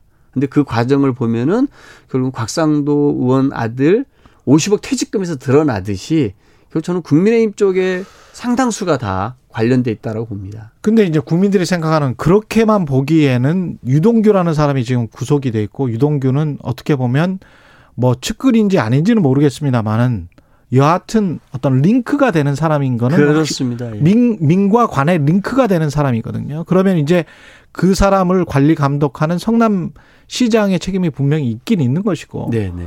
그런 측면들에서 뭐 이재명 후보 측은 이런 단 이런 한 푼이라도 받았으면 내가 어떻게 하겠다 후보조 사퇴하고 뭐 이렇게 하겠다는 건데 물론 뭐 돈을 받았으면 큰 문제가 되는 거고요. 그건 법적으로도 그렇고. 하지만 국민들이 가지고 있는 그 의구심은 그 해소되지 않는 측면들이 있단 말이죠. 유동규와 관련해서는. 예, 맞습니다. 예. 저는 그렇기 때문에 이재명 지사도 후보도 예. 그 부분에서 명확하게 본인의 어쨌든 관리 감독의 책임, 도의적 책임에 대해서 인정을 하지 않았습니까? 예. 근데 과연 이제 그게 무슨 그 이재명 후보와 무슨 뭐 그 같은 커넥션으로 있었다라고 보는 거는 말이 안 된다고 생각을 하고요. 예. 그 부분은 저는 그어내야 될 것 같아요. 어. 저는 그런 분들 같은 경우는 자꾸 보수 언론 같은 경우에는 뭐 기계적 윤석열과 윤석열의 손준성. 손준성. 이것 때문에 예. 기계적 중립 때문에 그렇게 하는지는 모르겠습니다만 예. 정확하게 뭔가 그런 고리가 없는 상황에서 자꾸 엮으려고 하는 것은 저는 음. 과하다. 그리고 예. 보솔론의 지나친 공격이다라고 생각이 듭니다. 그거는 예. 저는 철저하게 수사를 통해서 어. 저는 밝혀져야 될 것이라고 생각하고요. 저는 그 수사를 하는 과정에서 이재명 지사가 어, 이런 것들을 마다하지 않을 거라고 봅니다. 음. 저는 명확하게 그 부분들은 수사를 통해서 밝혀져야 된다고 생각하고요. 아까 말씀하셨던 그런 도의적 책임에 대해서는 이재명 지사가 이미 인정을 했다라고 예. 말씀드립니다. 그 관련해서 이재명 게이트라고 주장하는 국민의힘 측 그 뭐 지금 토론에 참석하는 네 명의 경선 후보들 모두가 다 그렇게 외치는 것 같은데 국민의힘 측 주장에 관해서는 어떻게 생각하십니까? 어 저는 이미 뭐 돈이 누구에게로 갔는지 예. 어떻게 움직였는지는 다 드러났습니다. 예. 그런데 그거를 이재명 지사로 음. 연결하는 건 맞지 않는 것 같고 이미 돈이 흘러서 국민의힘으로 갔잖아요. 음. 돈이 흘러간 곳이 국민의힘인데 그거를 자꾸 이재명 지사 쪽으로 돌리려고 하는 것은 음. 그 야당 후보들이 뭐 내부 총질과 감정 싸움에 바쁜 와중에도 뭐 단일 전선을 이쪽에 그으려고 하는 것 같은데요. 저는 잘 안 먹힐 거라고 봅니다. 예. 저는 국민들이 조금만 더 이 사태에서 냉정하게 바라보게 된다라면은 예. 돈이 어디로 갔는지 어. 누가 경제적 이익들을 다 취했는지는 뻔히 드러날 것이다. 그래서 저는 국민의힘 쪽 사람들이 그 이익들을 다 취했기 때문에 어 국민들에게 자꾸 이렇게 왜곡시키려고 하는 시도는 잘 먹히지 않을 거라고 생각합니다. 국민의힘 쪽 주자들에 관해서는 어떻게 생각하시는지도 궁금하네요. 네 명으로 압축됐는데 지금 뭐 어제 광주 KBS 토론회에서는 천공수님 이야기가 계속 나오고 있습니다. 예. 네. 뭐 말씀하신 대로 좀 정책은 아예 실정이 됐고요. 네. 우리 국민들이 정말 재밌어 할 만한 음. 손바닥에 왕자를 쓰고 나오고 뭐 학문침 얘기가 나오고 뭐 미신만 행행하는 좀 소름 돋는 토론의 경선이 아닌가 싶습니다. 그래서 저는 네. 정말 이렇게 외국에서도 이걸 바라보면 거의 해외 토픽감 아닌가 싶거든요. 네. 또 게다가 또 어저께 윤석열 후보가 갑자기 성경책 들고 여의도 순복음교회 가서 손뼉 치면서 노래까지 불렀다는 얘기가 있는데 이렇게 국민을 좀 우습게 봐도 좀 너무한다라는 생각이 듭니다. 저는 예. 그이 내부 총질과 감정 싸움으로 계속 이어지고 있는 이 토론회가 어 저는 결코 우리 국민들 사이에서 지지받지 못할 거라고 생각합니다. 예. 아까 그 이재명 전 성남시장과 유동규 간의 링크 고리는 없다 이렇게 이제 말씀을 하셨는데 윤석열과 손준성의 아니 제가 그 고리가 없다고 하는 것이 없다. 아니라 예. 그 도의적 책임에 대해서는 어쨌든 그렇죠. 도의적 책임은 있지만 이제 예. 법적으로 뭐 지금 나온 건 없잖아요. 법적으로나 네. 이 어떻던 이 개발 이익을 함께 공유했다 이런 건 전혀 아니라는 것이죠. 예. 그 부분에 대해서는 예. 어 이재명 후보도 명확하게 얘기한 거 아닙니까? 음. 이런 한 장이라도 내가 네. 책임질 일 없다라고 명확했기 때문에 예. 어 그 부분하고 그 달리 봐야 된다는 것입니다. 그러면 윤석열과 손준성은 어떻게 봐야 돼요? 고발 사주와 관련해서는? 어, 저는 그 윤석열 후보가 예. 이 수사 정보 정책관이었잖아요. 예. 본인의 검찰총장의 눈과 귀의 역할을 하고 있는 거 아닙니까? 음. 눈과 귀의 역할을 하고 계시고 검사 동일체라고 끊임없이 얘기를 해왔습니다. 근데 이 부분 같은 경우 수사를 통해서 밝혀지겠죠 그 고리가. 예. 근데 저는 그 이 수사정보 정책관실의 이런 이 고발 사주 의혹을 통한 그 이익이 누구한테 갔습니까? 결국은 윤석열 총장에 간거 아니겠습니까? 음. 이 대장동 개발을 통해서 이 경제적인 이익, 돈이 국민의힘 쪽으로 흘러간 것처럼 이 고발 사주 의혹을 통한 그 이익은 결국은 검찰 사유와의 이익의 수혜자는 윤석열 총장 아니었습니까? 음. 돈이 국민의힘의 대장동에서 돈이 국민의힘에게 흘러갔던 것처럼 예. 이 고발 사주 의혹에서의 이 검찰 권력이 사적으로 누구에게 유리하게 수혜자였느냐 봤을 때 그건 윤석열 총장이었거든요. 음. 저는 그렇기 때문에 이 같은 구리로 볼 수 있다고 생각합니다. 지금 나온 거 김웅과 조성은 간의 통화 녹음 파일 7, 8분 정도만 공개가 됐는데요. 거기 공개된 것만 봐도 이제 남부지검에 접수하라 우리가 고발장을 써서 보낼 테니 공공수사부 쪽이니까 전화해 놓겠다. 검찰이 받기 싫은데 억지로 받은 것처럼 해야 된다. 윤석열이 시켜서 옮게 되니까 전 쏙 빠져야 된다. 뭐 이런 이야기들 만약에 전체 녹취록이 공개가 된다면 분명히 있을 거거든요. 지금 7, 8분이 아니고 그것보다 훨씬 더 한 것 같은데. 네. 예. 그러면 이 사건의 맥락이 좀 더 명확하게 드러날까요? 지금으로서도 충분히 드러났다고 보세요?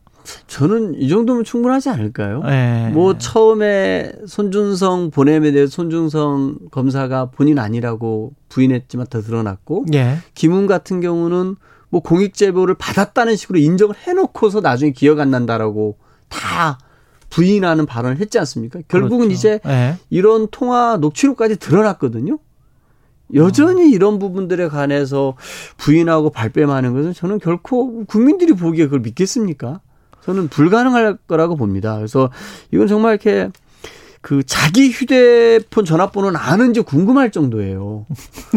김웅 의원이? 예. 예. 뭐 그렇게 기억 안 난다고 하는데 예. 자기 휴대폰 번호는 기억을 하는지 자기 집은 어떻게 찾아다니는지 국회의원회관실은 어떻게 찾아와서 의정 활동을 하는지 참 궁금하는데요. 일단 검찰이라는 자체가 검사 검사 동일체 원칙이라는 게 철저하게 지켜지는 것 아니겠습니까? 예. 상명 하복에 의해서 움직일 수밖에 없고 그것에 따라서만 움직이는 조직이기 때문에 저는 이 김웅 의원이 했던 말, 이 녹취 여기서 우리가 라는 표현이 나왔지 않습니까? 저 우리가라는 표현이 되게 중요하다고 생각하는데요. 92년 대선 때 대선을 앞두고 부산 초원복집에서 김기춘이가 우리가 남이 가라고 해가지고 부산 지역 기관장들 모아놓고 지역주의 발언을 하지 않았습니까? 예. 다시 한번 또 2022년 대선을 앞두고 우리가 남이 가라는 표현이 또 나온 겁니다. 음. 이것은 바로 윤석열과 손준성과 김웅과 정정식과 이 검찰 중에서 정치 검사들의 카르텔이 본인들의 이익권을 지키기 위해서 음. 이 검찰 권력을 사유화했던 우리가 남이가가 다시 한번 등장했다고 저는 생각합니다. 마지막으로 유승민 후보 같은 경우는 대선 투표 전에 여당 후보가 구속되는 초유의 사태가 올 것이다 이런 말을 했는데 강병우 의원님 어떻게 생각하십니까? 그 대선 투표 전에 윤석열 후보가 기소되는 상황이 올 수도 있을 것 같습니까? 이번 사건과 관련해서? 저는 뭐 검찰에서 지금 수사를 하고 있습니다만 저는 그 2007년 그 이명박 대선을 한번 생각해 보실까요? 예. 그때 이명박의 도곡동 땅이 누구냐 이런 얘기가 어마어마하게 나왔지 않습니까? 그 과정은 그 자당 내 경선 과정에서 불거졌던 것이었고 뭐 국민들의 문제 제기도 있었죠. 근데 2007년 12월 19일 대선 2주일 전에 검찰에서 무혐의 처분을 해버렸거든요. 예. 그 이후에 검찰은 어마어마하게 비판을 받았고 최근에서야 이제 그렇죠. 그것이 다 유죄로 다. 그렇죠. 이명박 확정이 유죄로 확정이 된거 예. 아닙니까? 저는 검찰이 그런 누를 또 반복하지 않을 거라고 봅니다. 저는 음. 어떤 것이 됐든 검찰은 이번에 이 수사를 통해서 그 지위 고하를 막론하고 음. 뭔가 법적으로 책임질 문제가 드러난다라면은 과감하게 검찰의 역할을 해서 이 검찰이 자신들의 명예회복할 수 있는 절호의 기회로 오히려 이번 고발 사주권을 삼아야 한다 생각합니다. 알겠습니다. 말씀 감사하고요. 강병원의 정치 백신 더불어민주당 강병원 의원이었습니다. 고맙습니다. 예, 감사합니다. 공정, 공익, 그리고 균형 한 발짝 더 들어간다. 세상에 이익이 되는 방송 최경영의 최강 시사.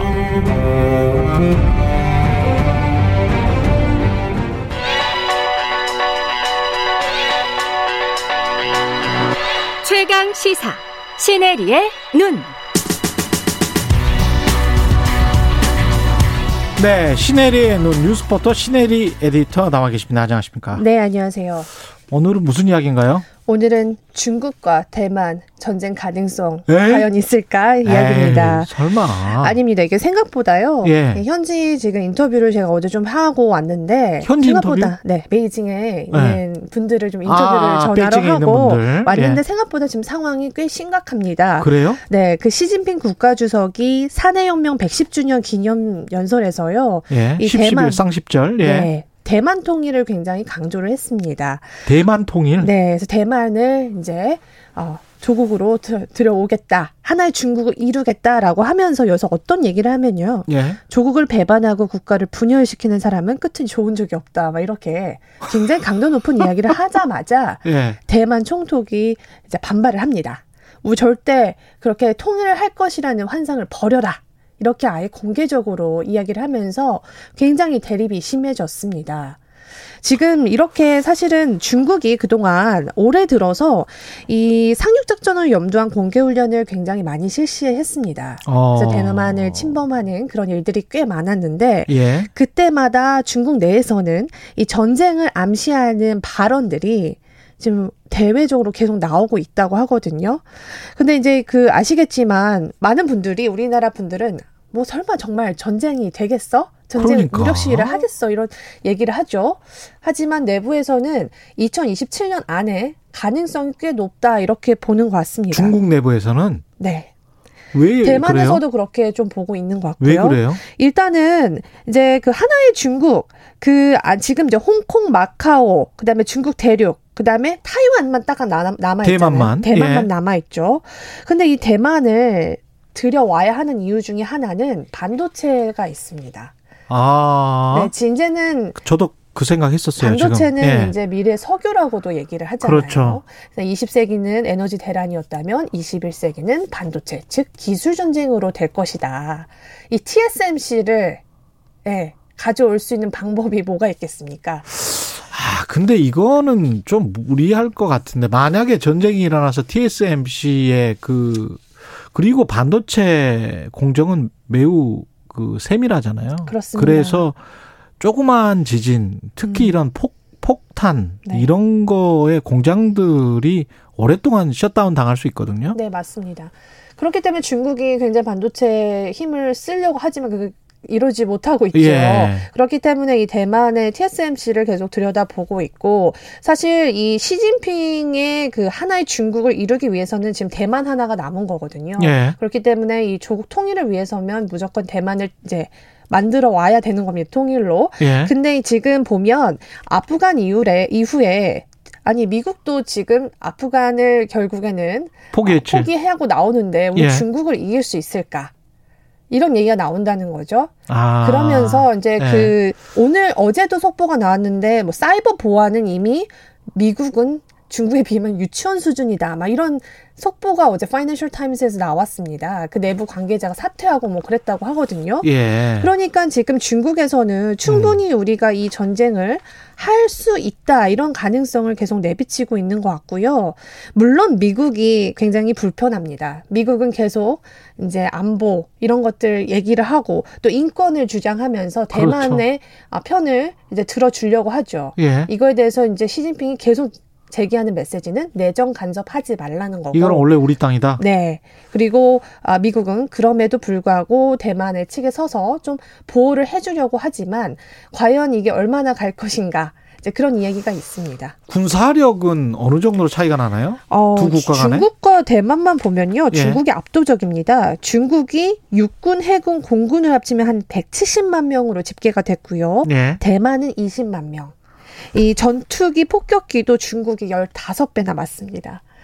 그렇기 때문에 아. 이 만약에 정말로 전쟁이 일어난다면 분명히 미국에 SOS를 청할 수밖에 없는 상황이고요. 음, 미국이 가만히 있지 않을 것 같은데. 물론 지금 대만 관계법을 좀 들여다보면 예. 전쟁이 나면 미국 대통령에게 건의해서 참전할 수 있다라는 조항은 있습니다만 예. 이게 과연 가능할지 물론 예, 가만히 있지는 않을 것 같습니다. 그래서 저는 이게 우리나라에 굉장히 중요한 이유가 미국이 일단 주한미군을 투입할 가능성이 크다라는 게 지금 여러 싱크탱크에서 나오는 말입니다. 아, 그렇게 되면 우리나라 예. 보안도 예. 안보도 굉장히 좀 리스크가 커지겠죠.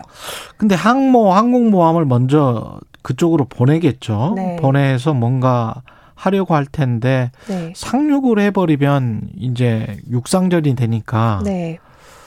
아, 쉽지는 않겠네요. 네, 미국에게 예. 대만도 굉장히 중요한 곳입니다. 인도 태평양 안보 전략의 핵심 요충지고요.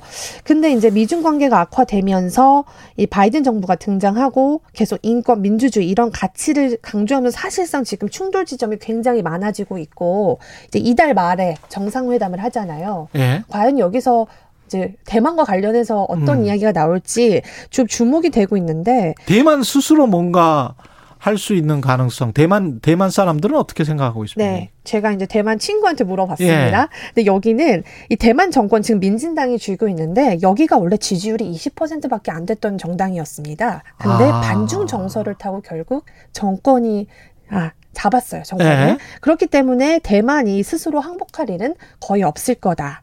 라는 거고요. 아마도 지금 미중 정상회담에서 어떤 이야기가 나올지 모르겠지만 미중의 관계가 좀 좋아지면 대만은 더 불안해질 수밖에 없는 상황입니다. 아, 다른 나라들 이야기지만 절대 전쟁은 안 일어났으면 좋겠습니다. 네, 그래서 제가 네. 굉장히 강명 깊게 읽은 책 중에 중국의 선택이라는 책이 있었는데 거기에 네. 우리나라는 모두 국내 시선이 쏠려 있지만 지금 이 중국과 미국이 아 그리고 대만과 전쟁할 수 있는 상황에 대해서 우리나라도 국가적인 전략, 국민의 합의가 좀 더 준비돼야 되겠다 이런 작가의 말이 좀 생각이 납니다. 네, 고맙습니다. 신혜리의 눈 신혜리 기자였습니다. 감사합니다. 감사합니다. 예, KBS 라디오 최경련의 최강사 2부는 여기까지입니다.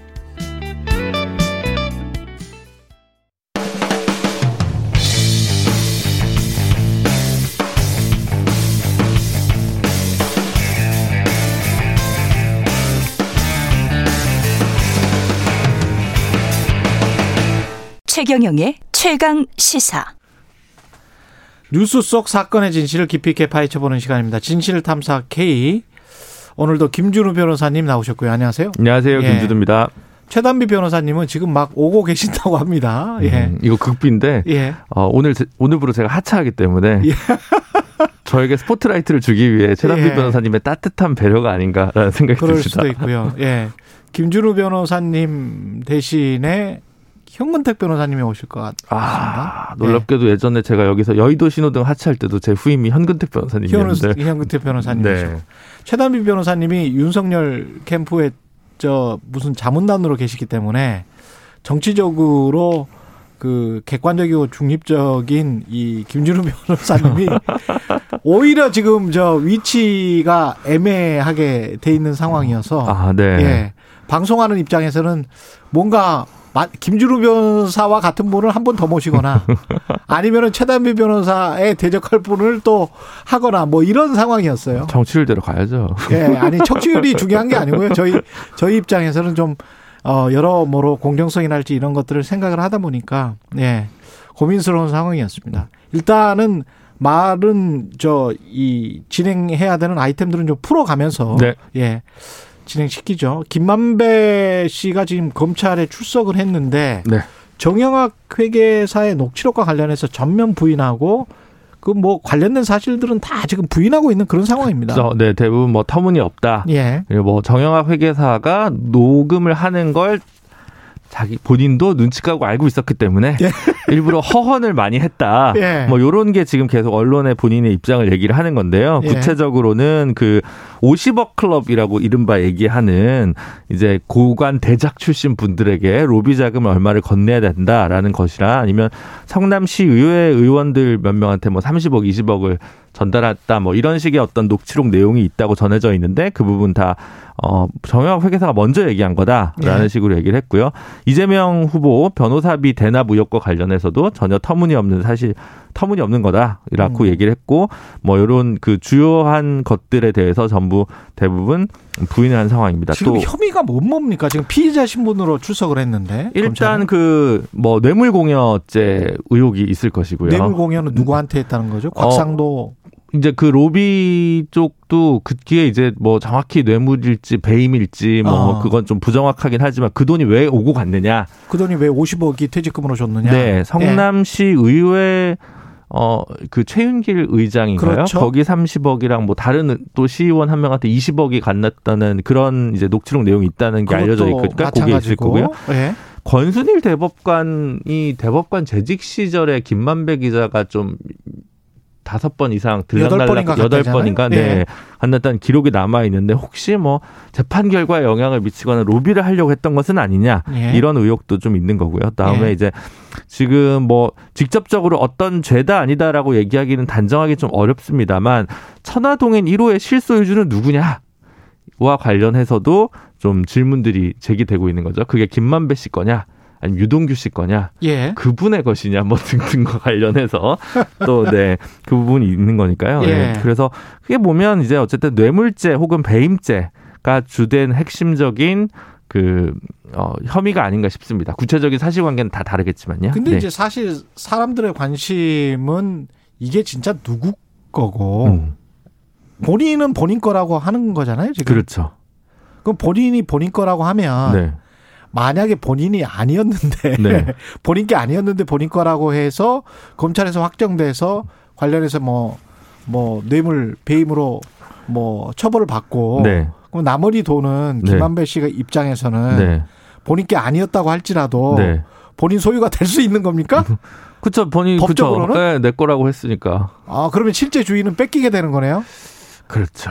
네. 예전에 그런 소송들이 많이 있었다고 하죠. 예전에. 그렇죠. 기업 특정은 못 하겠는데 언론사도 그렇죠. 있습니다. 예. 차명으로 고위 임원들한테 돈을 파킹해 놨는데 그렇죠. 나중에 이제 어, 내 거다라고 그렇죠. 했는데 입증할 방법이 없고 자기들이 처벌받으니까 예, 고가의 아파트라든가 예금이 고위 예. 임원들에게 간그 집안으로 보면 훈훈한 미담 같은 일들이 있었죠. 저도 그 비슷한 이야기를 들었는데요. 음. 한 50% 정도는 음. 세금 냈다고 치지하면서 네. 100억을 파킹을 했다. 네. 차명으로 줬다. 네. 이렇게 하면 50억 정도는 나중에 나나 내 자손에게 돌아올 거야. 뭐 이렇게 생각을 한다고 하더라고요. 네, 그러니까요. 그 와중에 이제 우리 저 최다미 변호사 안녕하십니까. 들어와 계시고요. 예. 그 지금 두 번째는 유동규와 관련된 거란 말이죠. 네. 김만배 다음에는 이제 유동규인데 유동규는 25% 인 약 700억을 주기로 약정했다는 이, 이 상황도 이 의혹도 정영학의 녹취록에 나오는 겁니까? 네, 그렇게 뭐 알려져 있는데요. 그렇죠. 네, 25% 어. 요구했다 뭐 네. 이런 식으로 얘기가 있는데 네. 이것도 지금 뭐 확인되지 않는 얘기고 어. 다만 어쨌든 이제 만약에 줬다. 예. 어, 라고 하면 뇌물 공여죄가 되지 않습니까? 그렇죠. 뇌물죄라는 게 이제 받는 사람도 처벌되고 주는 사람도 처벌되는데 주는 사람이 어, 받는 사람보다는 처벌을 약하게 받습니다. 약하죠. 예. 예.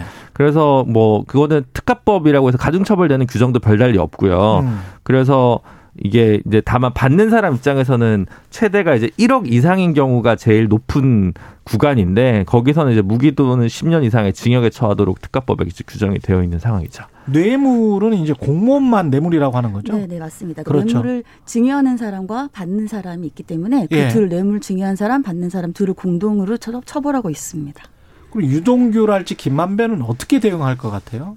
지금 5억 정도는 건넸다. 네. 뭐 이런 일단. 그러니까 유동규 같은 경우에는 이 5억이 뇌물과 관련된 성격이 아니라는 겁니다. 그러니까 첫 번째는 유동규한테 가 있는 혐의는 배임과 관련된 혐의인데 예. 그 배임과 관련된 혐의는 원래는 민간에 이렇게 많은 과도한 이익이 가지 않도록 했었어야 되는데 그렇죠. 그 부분을 묵살했다. 아. 그렇게 뭐 초과 이익을 환수할 수 있는 조항을 환수, 묵살했다라는 이제 언급들이 있으면서 결국은 알면서 손해를 끼친 게 아니냐 성남 도시개발공사에 알면서 그랬다. 그래서 이제 배임과 관련된 게 첫 번째가 있습니다. 근데 음. 그 부분은 유동규는 전혀 그렇지 않았다라고 얘기를 하고 있고요. 예. 어 그냥 그 공사와 관련되어서 적법한 절차에 따라서 한 것이다 이렇게 얘기를 하고 있고 여기에 대해서 김만배도 마찬가지로 배임에 지금 어, 혹시 공범이 아니냐 이렇게 검찰은 또 이렇게도 보고 있어요. 예. 근데 그 부분도 전혀 아니고 그냥 공사의 절차에 따라서 자신들은 그 내라고 했던 서류들을 냈다 이렇게 주장을 하고 있습니다. 그리고 배임 이외에 이제 뇌물 같은 경우에는 유동균이 5억이 뇌물과 관련된 것이 전혀 아니다. 그리고 김만배도 녹취록 같은 것에 내가 일부러 녹취록도 잘 들어보면 신빙성이 없게끔 만들어놨다가 소위 독을 심어놨다 이렇게 얘기를 하거든요. 음. 그러니까는 들어보면 이 정형하게 녹취록이 전혀 신빙성 있는 증거가 아니기 때문에 이것을 가지고 내가 예를 들면 유동규에게 어떠한 이익을 줬다, 뇌물을 줬다 이것은 인정되지 않는다 이렇게 전면 부인하고 있는 상황입니다. 이게 초과이익 환수 조항이 그때 꼭 들어갔었어야 됐다. 들어가지 않은 것은 배임의 혐의가 짙다라고 생각하시는 변호사들도 있고 음. 제가 개인적으로 만나보니까 네. 그게 전체적인 틀로 한 71% 정도 어 이쪽 성남시 쪽에서 가져갈 수 있는 건데 그 틀을 보면 배임이 아닌 것 같다라고 주장하시는 변호사들도 있는 것 같은데 이 배임이라는 게 재판 과정에서 확 명확하게 밝혀 지기 지, 집니까? 이거는 이재명 지사와 관련이 있는 거라. 만약에 이재명 지사가 어떤 돈이나 이런 거를 받지 않았다면 결국은 이제 배임이잖아요. 배임과 관련해서 이제 유동규와 밀접한 연관이 있는 거기 때문에 굉장히 좀 간단치는 않은데요. 예. 일단 첫 번째로는 이게 또 그 플레이어라고 할까요? 예. 이 계약의 협약의 당사자가 성남 도시개발공사와 화천 대유만 있는 게 아니라 2순위로 배당을 받은 금융기관들이 있잖아요. 그렇죠. 그럼 금융기관들한테도 배임죄를 예를 들어 물을 수 있을 것이냐? 너희는 왜 기본 배당만 받아갔어? 더 누적되는 초과 수익이 있었으면 너희도 받았어야지. 다 알았으면. 네. 왜, 다 그때 그렇게 많이 벌 줄 알았다면. 왜 너희는 문제제기 안 했어? 예를 들어 너희도 배임이야. 이렇게 얘기를 할 수도 있는. 그러니까 물론 이제 그렇잖아요. 하나은행이나 뭐 다른 뭐 증권사나 그렇죠. 이런 데서 투자를 했는데 예. 그럼 여기서도 아니 그냥 이 정도만 받으면 리, 이유 있다 합리적이라고 생각했어 이렇게 얘기를 하면 예. 난 몰랐어라고 얘기할 테니까 이게 예. 좀 약간 진위 고공방이 사실 좀 어려운 부분이 있는 거 어, 있는 것 같아요. 근데 예. 다만 최근에 이제 한겨레에서 단독 보도한 부분이 음. 그러니까 내부 직원이 초과 수익 환수 조항 넣어야 된다고 상신을 했는데 예. 유동규 본부장이 이걸 묵살했다라는 정황에 대해서 보도를 좀 했잖아요. 그 전부터 말만 나오니까 예. 그 부분 때문에 뭔가 범죄 혐의의 고의가 있었던 거 아니냐 라고 충분히 의심은 해볼 만한 것 같고요. 그렇죠. 다만 네. 이동 입장에서는 아니 이렇게 되면 계약이 제대로 안 될 거였다라는 문제로 얘기를 할 수도 있고 그리고 이이 시간과 과정이 7시간, 의문의 7시간이라고 지금 얘기를 언론에서 많이 떠들잖아요. 또 7시간이야? 그럼 그 시간 안에서 이재명 시장이 그것까지 알았겠느냐. 네. 이건 또 이제 별도의 문제니까 네. 유동규 본부장이 예를 들어 김만배 뭐 남욱 등과 친근하게 지내서 이렇게 유리하게 한번 판을 짜줬으면 음. 그 정황이 조금 더 뚜렷하게 드러나면 배임죄 정격이 될 텐데 그 배임죄가 어 성남 시장이었던 이재명 후보한테까지 미칠 수 있느냐에 대해서는 저는 조금 그거는 가능성이 좀 매우 낮지 않냐 이렇게 보는 쪽입니다. 최단비 변호사님 어떻게 생각하세요? 그러니까 이 부분이 이제 앵커님께서 지적하신 것처럼 과연 초과이익 환수 조항이 반드시 들어가야 되는가 예. 여기에 대해서도 사실은 양쪽 당사자 간의 다툼이 있어요. 맞아요. 그러니까 예. 김만배 측에서는 이미 그 전에 다른 사업에서의 문제점을 보완하기 위해서 음. 성남에서 이만큼만 우리 이익을 확보하면 된다라는 취지로 이 계약을 체결했기 때문에 음. 초과이익 환수 조항이 쟁점이 그 당시 중요한 쟁점이 아니었다 이렇게 주장을 하고 있고요. 네. 반면에 지금 이 배임과 관련되어서 뭐 검찰 측이나 네. 이 성남 도시개발 관련된 이제 유동규 아니면 김만배 소위 이제 화천대유 쪽에서 나오는데 그 전에 다른 성또 이제 경기도에서 개발한 곳이 있어요. 근데 음. 여기엔 초과액 환수조항이 있었다는 거죠. 아 거기에는 있었다. 근데 왜 하필이면은 여기 시점은 비슷해요?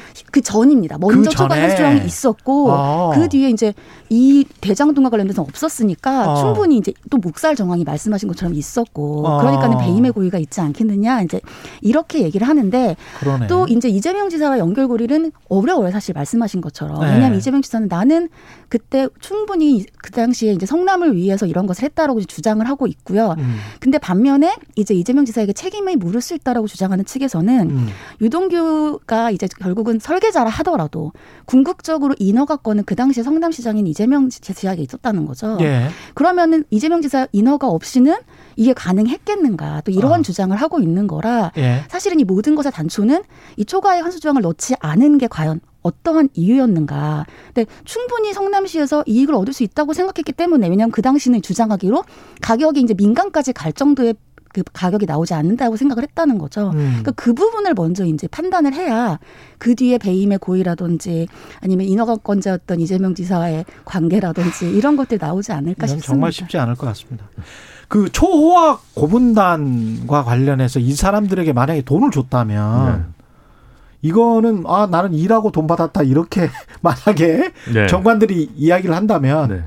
그러면 처벌할 수 없는 겁니까? 그렇죠. 근데 이제 다른 어떤 정황이 예. 그 수사를 통해서 이거에 대한 대가성 아니냐라는 부분이 밝혀져야 될 거고요. 대가성이 증명돼야 예. 된다. 아니면 어 그냥 뇌물죄로는 처벌이 안 되고 너 그 이게 되게 어려운 거야. 너는 그러면 회사한테 그렇게 큰 기여도 없는 사람인데 음. 이걸 50억이나 줬어? 배임 아니야? 이렇게도 얘기할 수 있겠죠. 그러면 또 이제 김만배만 처벌받는 거죠? 그렇게 되겠죠. 변호사들은 아무 상관없는 거죠. 근데 이제 예를 들면 예. 뇌물이 아니더라도 대가가 아니더라도 예. 어떠한 일을 했는지를 봐야 되는 거예요. 뭐 그러니까 뭐 저, 중요한 전화를 해줬을 수도 있지 않습니까? 그게 이제 그게 예를 들면 로비 같은 경우는 변호사로서도 로비를 하면 예. 이제 예를 들면 변호사법 위반의 그 범위 같은 것들이 있거든요. 아. 그래서 이제 과연 그러면 50억을 받고 무슨 일을 했는가? 아. 근데 꼭 50억이 아니더라도 많은 돈을 받고 근데 보통 그 일을 했을 때 그 정도의 연봉을 주는 돈이 아니에요. 그렇죠. 그러면 그래서 뇌물로 처음에는 의심하는 거고 네. 그렇지 않더라도 과연 어떠한 역할을 했는가. 그러니까 예를 들면 거기에 인허가와 관련되어서 어떠한 영향력을 행사하려고 했던 것인가 아니면은 그런 이야기도 많이 하더라고요. 그쵸. 지금 시중에 많이 떠도는 이야기가 그런 근데 이야기예요. 그래서 김만배는 그냥 나의 방어권 차원에서. 아. 근데 예를 들면 적법한 사업을 하는데 왜 이런 초와 변호사 인단의 방어권이 필요했는가? 또 사실 네. 그 부분도 의문이긴 하죠. 마지막으로 이 만약에 이낙연 캠프에서 이낙연 후보 쪽에서 법률적으로 이게 공직선거법 188조에는 이렇게 돼 있는데 우리 당원 당규에는 이렇게 돼 있어서 서로 배치돼요. 아, 시간이 없어서 갑자기 훅 건너뛰는군요. 예, 건너뜁니다. 건너뛸 수밖에 없습니다. 지금 1분밖에 안 남아서. 네. 이거 그 소송이 갈만합니까? 어떻게 보세요? 소송 할까요? 어떻게 할까요? 일단 소송을 하는 거는 뭐 소송을 제기하는 자의 자유이기 때문에 누구나 네. 할수 있지만 저는 쉽지는 않을 거라고 봅니다. 정치적으로? 네, 정치적으로도 그렇고 음. 법적으로도 일단 당연 당규가 명백하게 또 틀렸다고 보기는 어려워요. 아. 그래서 이거 해석을 어떻게 하느냐, 좀 더 엄격하게 하느냐라의 예. 차이이고 그게 공선법이랑 반드시 배 배치된다라고 또 보기도 사실 어렵거든요. 아. 근데 여기에서 지금 이미 정치적으로도 이것을 불복이라고 경선 불복 이런 얘기들이 나오고 있는데 예. 이걸 소송까지 갔는데 만약에 소송에서 진다. 그러면 그때 아. 그 정치적인 후폭풍은 더 클 수밖에 없다. 아까 뭐 강병원 의원도 나오셨습니다만 그 예. 민주당 특별 당규 60조가 이제 당선이 나오는데 공표된 개표 결과를 단순 합산한다는 거고 예. 근데 이제 후보가 사퇴할 때는 무효로 처리한다. 이 규정이 59조, 60조에 각각 있는 겁니다. 네. 그거를 이제 공표를 이미 된 거는 다 유효표 아니냐라고 주장을 이낙연 캠프 측에서 그렇죠, 그렇죠. 하는 것이고요. 네. 그러면 어, 예전 같으면 사퇴를 하고도 네. 명부에 남아 있거나 투표용지에 남아 있으니까 그때 투표한 거 다 무효 아니냐 이런 개념이었는데 아. 사전에 투표해 가지고 순회 경선이다 보니까 이거는 유효 아니냐 이 주장이잖아요. 그러니까 예. 딱 떨어지는 게 근데 없어요. 왜냐면 이건 우리 공직선거법은 단순 다수제를 채택하고 있기 때문에 결선 투표 조항이 없으니까 유효 무효 중요한 게 아니라 아. 그냥 그 다수표를 얻은 사람이 이기, 는 거죠. 근데 이건 결선 투표 규정 때문에 그런 거고 그래서 그 공직선거법에 이와 관련된 특별한 규정이 있다거나 배치된 규정이 있는 건 아니에요. 그래서 제도는 잘못 설계됐다고 주장할 수 있습니다. 이 제도가 현재 민주당의 당규가 좀 이상하다라고 예. 얘기할 수는 있지만 법에서 특별한 강행 규정 때문에 이 자치 규범이 강행법규 위반이라서 무효다 이렇게 법원에서 판단할 가능성은 좀 낮지 않나. 저 같으면 수임하겠습니다 이 사건 이길 수 있을 것 같다고 생각합니다. 알겠습니다. 말씀 감사하고요. 지금까지 진실탐사 K 최담비 김준우 변호사였습니다. 고맙습니다. 감사합니다. 예, KBS 일라디오 최경영의 최강 시사 듣고 계신 지금 시간은 8시 46분입니다. 최경영의 최강 시사는 여러분과 함께합니다. 짧은 문자 50원, 긴 문자 100원이 드는 샵 9730. 어플 콩과 유튜브는 무료로 참여하실 수 있습니다. 네. 어제 뉴스 언박싱에서도 잠깐 다룬 적이 있는데요. 지난 6일 요수에서 특성화 고등학교 학생이 현장 실습 나갔다가 사망했습니다. 현재 이 사건과 관련해서 대책위가 만들어졌고 진상규명, 재발 방지 대책을 요구하고 있습니다. 여수 현장 실습생 사망사고 진상규명 대책위원회에 참여하고 있는 전남 청소년 노동인권센터의 송정미 대표 연결돼 있습니다. 안녕하세요. 네, 안녕하세요. 송정미입니다. 예, 그 사망 사고 지금 잘 모르시는 분들도 있을 것 같아서 어쩌다 일어난 사건인가요? 그 여수에 있는 특성하고 3학년 학생이 신호요트라는 회사에 현장 실습생으로 들어갔어요. 예. 9월 27일 날 현장 실습생으로 계약해서 들어갔는데 이제 10일 만에 그 요트 선박 밑바닥에 있는 따개비를 제거하려고 잠수했다가 아. 바닷속으로 빨려 들어간 그 익사 사망 사건입니다. 그러니까 요트가 바다에 떠 있었는데 그 바다 그 요트 밑바닥에 있는 따개비를 청소해 내기 위해서 예, 예. 예. 이, 그, 뭐 어떤 특별하게 옆에서 봐줄 사람들이나 이런 사람들이 없었나요? 그 좀 정황은 예. 이제 저희가 그 해경의 조사로 그 결과를 보고 이제 알게 되었는데 예. 일단 사장은 인근에 있었다고 그래요. 사장은 인근에 있었다. 사장님, 그 요트 요트 선주. 선주는 인근에 네, 있었다. 선주 말 선주 말로 의하면 예. 이제 그 위에 있었고 그 들어갔던 이제 정훈 학생이 수면 위로 올라와서 이제 그 잠수복을 번데 순서가 있잖아요. 예. 이제 잠수하는데 이제 허리에 그 납, 납덩이 예 그걸 차고 있었는데 그걸 제일 먼저 벗고 예. 그리고 이제 산소통을 쥐고 있기 때문에 예. 그 공기통을 제일 나중에 이렇게 벗는 그런 순서들이 있는데 예. 이제 공기통을 먼저 벗고 그리고 이제 그 납덩이가 계속 이제 허리에 있었을 거 아니에요. 아, 그래서 들어가 버렸구나. 순간적으로 이제 물 속으로 들어가게 됐다. 이러는데 지금 그런 사장의 주장이기 때문에 좀 더 정밀하게 밥을 이제 여지는 있고요. 그것 자체도 일단은 잘못됐죠. 이 고등학생 같은 경우는 수영도 못했다면서요? 이제 그 해양 레저가라 기본적으로 수영이나 잠수 이제 자격증 뭐 이런 거 할 거 아니에요 수업 중에. 예. 예. 근데 이제 정훈 학생은 그 잠수를 배우는 과정 속에서 무슨 자그마한 사고가 있었나 봐요. 예. 그래서 중간에 이제 잠수 자격증을 이제 포기한 거고 아. 그 뒤로는 이제 물이 무서워서 사실은 이제 그런 작업을 시키면 안 되는데 그, 그 사실은 거기 근처에 있는 모든 요트 선장님들이 다 알고 계셨고, 아. 정훈이가 물을 싫어하고 무서워한다는 것은 학생들이나 그 주변 선장들 다 알고 계신 사실이라고 이제 그렇게 다 진술을 하더라고요. 그러면은 선주도 이, 이 사실을 알고 있었고 요트 선주도 알고 있었겠죠. 예. 그런데 본인 요트의 따개비 밑바닥에 붙어 있는 따개비를 떼내라고 시킨 거고 그거를 거부할 수는 없었던 겁니까? 실습생은? 이제 그 실습 자체가 그건 못하게 되어 있는 거예요. 아, 그 실습 자체가 못하게 예, 됐다. 예. 예. 그 일을 절대 시키면 안 되죠. 아예 시킬 수조차 없는 일에 모든 법에 다 저촉되어 있어요. 어떤 법을 말씀하시는 건가요? 일단 헌법에도 맞지 않고요. 예. 헌법에도 그 연소근로자 보호 조항이 있어요. 아. 예, 그래서 이제 위험하거나 유해한 업종에는 이제 청소년을 시키면 안 되는데 거기에 잠수가 들어가 있거든요. 아, 그렇군요. 예, 예. 근로기준법이나 청소년 보호법이나 산업안전보건법이나 이 모든 저촉된 법 안에는 연소 근로자가 해서는 안 되는 일이 있어요. 연소 근로자 네. 청소년들이 해서는 안 예, 되는 일이 예. 있다. 만 17세, 만 18세 미만은 연소 근로자에 해당하는데 절대로 그런 위험하거나 유해한 업종은 정사하지 못하도록 되어 있습니다. 원칙적으로 이거는 사장이 절대 시켜서는 안 되는 일이에요.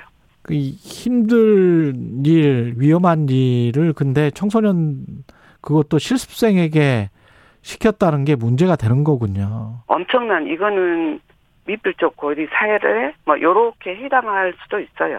실제적으로 적용한다면 그렇지 않을까 봅니다. 아마 예. 속마음은 뭐 그런 따개비 청소하고 요트 밑바닥 청소하는 인건비 생각을 했을 거란 말이죠.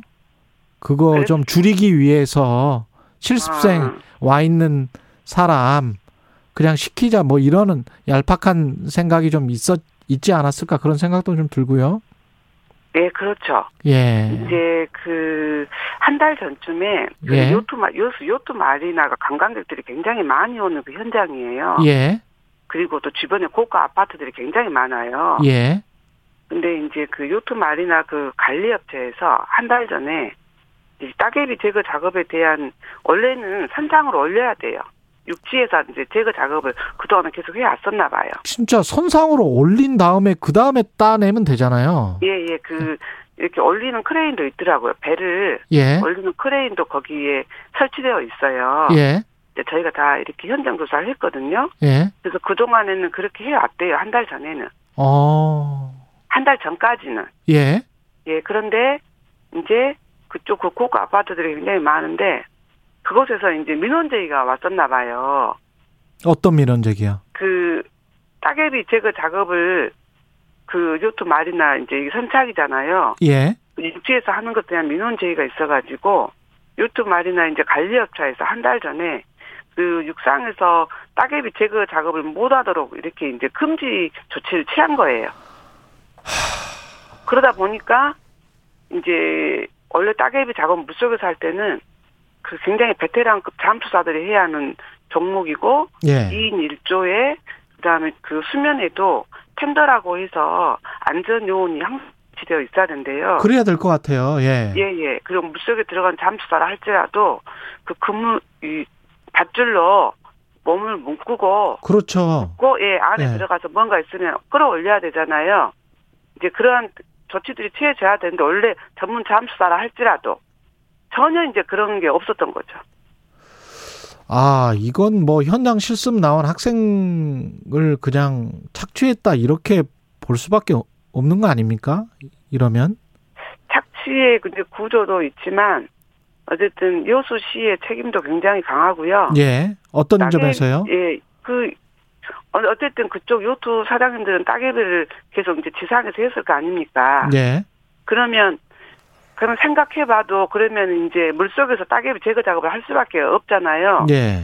그럼 거리에는 안전 조치라든가 전문 잠수사 배치라든가 이런 것들을 조건을 만들어 줘야 가능한 거잖아요. 그렇죠. 어쨌든 요수시나 요수 고용노동청이나 뭐 해수청이나 그 관련된 좀 강 그 기관들의 문제도 살펴봐야 되는 거 아닌가 이렇게 생각하고 있습니다. 교육부도 이번 사건에 대해서 좀 조사를 하겠다고 하는데 중점적으로 이게 학생들이 현장 실습 나가가지고 이런 사건이 나면 안 되는데 말이죠. 뭔가 바뀌어야 될 것 같습니다. 지금 교육부는 뭐 제 경험상 이렇게 얘기해 보면 예. 이제 별로 믿을 수 있는 기관이 아니다. 그런 생각은 좀 들어요. 왜 그러냐면 예. 2017년도 11월에 제주, 제주도 생주공장에서 그, 고 이민호 군이 희생되었잖아요. 예. 이후에 이제 그 문재인 정부 들어와서 그 현장 중심에서 학습 중심으로 이제 이걸 바꾼다는 음. 그 현장 실습 운영 매뉴얼이 다 바뀌고 예. 팀이 바뀌었어요. 그 당시에 2018년도 초반에 그래서 현장 실습에 참여할 수 있는 기업의 요건이 좀 까다로웠어요. 그런데도 똑같이 영세업체에서 이런 사건이 난 거죠 이번에도. 아니요. 예. 그랬는데 예. 19년도, 20년도 이렇게 해서 한 영문은 모르겠지만 예. 계속해서 현장 실습 참여 기업에 대한 요건이 완화됐어요. 그래서 그 완화됐다. 예예. 예. 기준이 현장 실습에 참여할 수 있는 기준이 일정 정도 돼야 될 거 아닙니까? 교육 기관이기 때문에. 교육부가 그걸 완화시켰다. 예, 예, 완화시켰어요. 그래서 알겠습니다. 여기까지 해야 되겠습니다. 예, 예, 예, 예. 지금까지 전남 청소년 노동인권센터 송정미 대표였습니다. 고맙습니다.